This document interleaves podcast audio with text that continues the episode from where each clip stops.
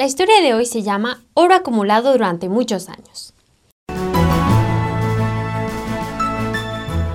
Esta historia es verídica y se ha repetido seguramente muchas veces en muchas partes del mundo.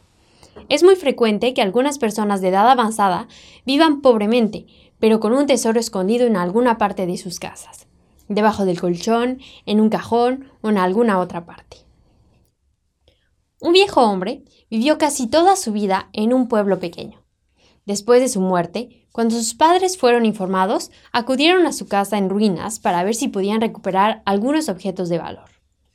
Sin embargo, cuando llegaron no vieron nada más que dos cabañitas. Una servía de casa y la otra de baño. En la casa no había nada interesante, solo una vieja cacerola, una mesita en la que estaba una lámpara y una silla a la que le quedaban tres patas.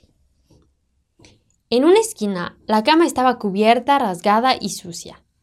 Entonces los padres no pudieron llevarse gran cosa. Solamente agarraron algunas reliquias viejas.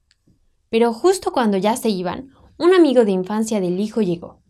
Al ver a la familia preguntó, Me gustaría guardar algunas chucherías de mi amigo. ¿Puedo hacerlo? Claro, respondieron los padres, pero no va a encontrar gran cosa ahí. El viejo amigo Conocía muy bien la casa y se dirigió directamente hacia la mesita.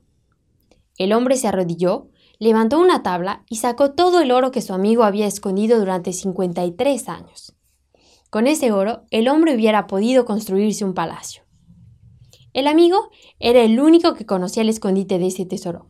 Miró a los padres quienes se alejaban del lugar con dos o tres cositas de recuerdo, y se dijo, si tan solo lo hubieran visitado más seguido y si hubieran aprendido a conocerlo, hubieran ganado todo. La Biblia nos dice, acercaos a Dios y Él se acercará a vosotros.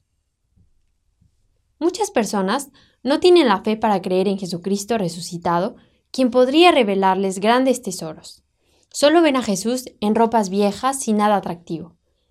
Estos se quedarán lejos, no conocen ni conocerán las fuerzas que encontramos en Él, ni muchas otras cosas más, como el amor, la paz, el bienestar. No hay que menospreciar la vida cristiana.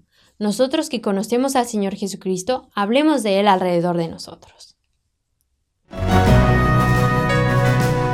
Encuéntranos de nuevo para escuchar una nueva historia en www.365historias.es.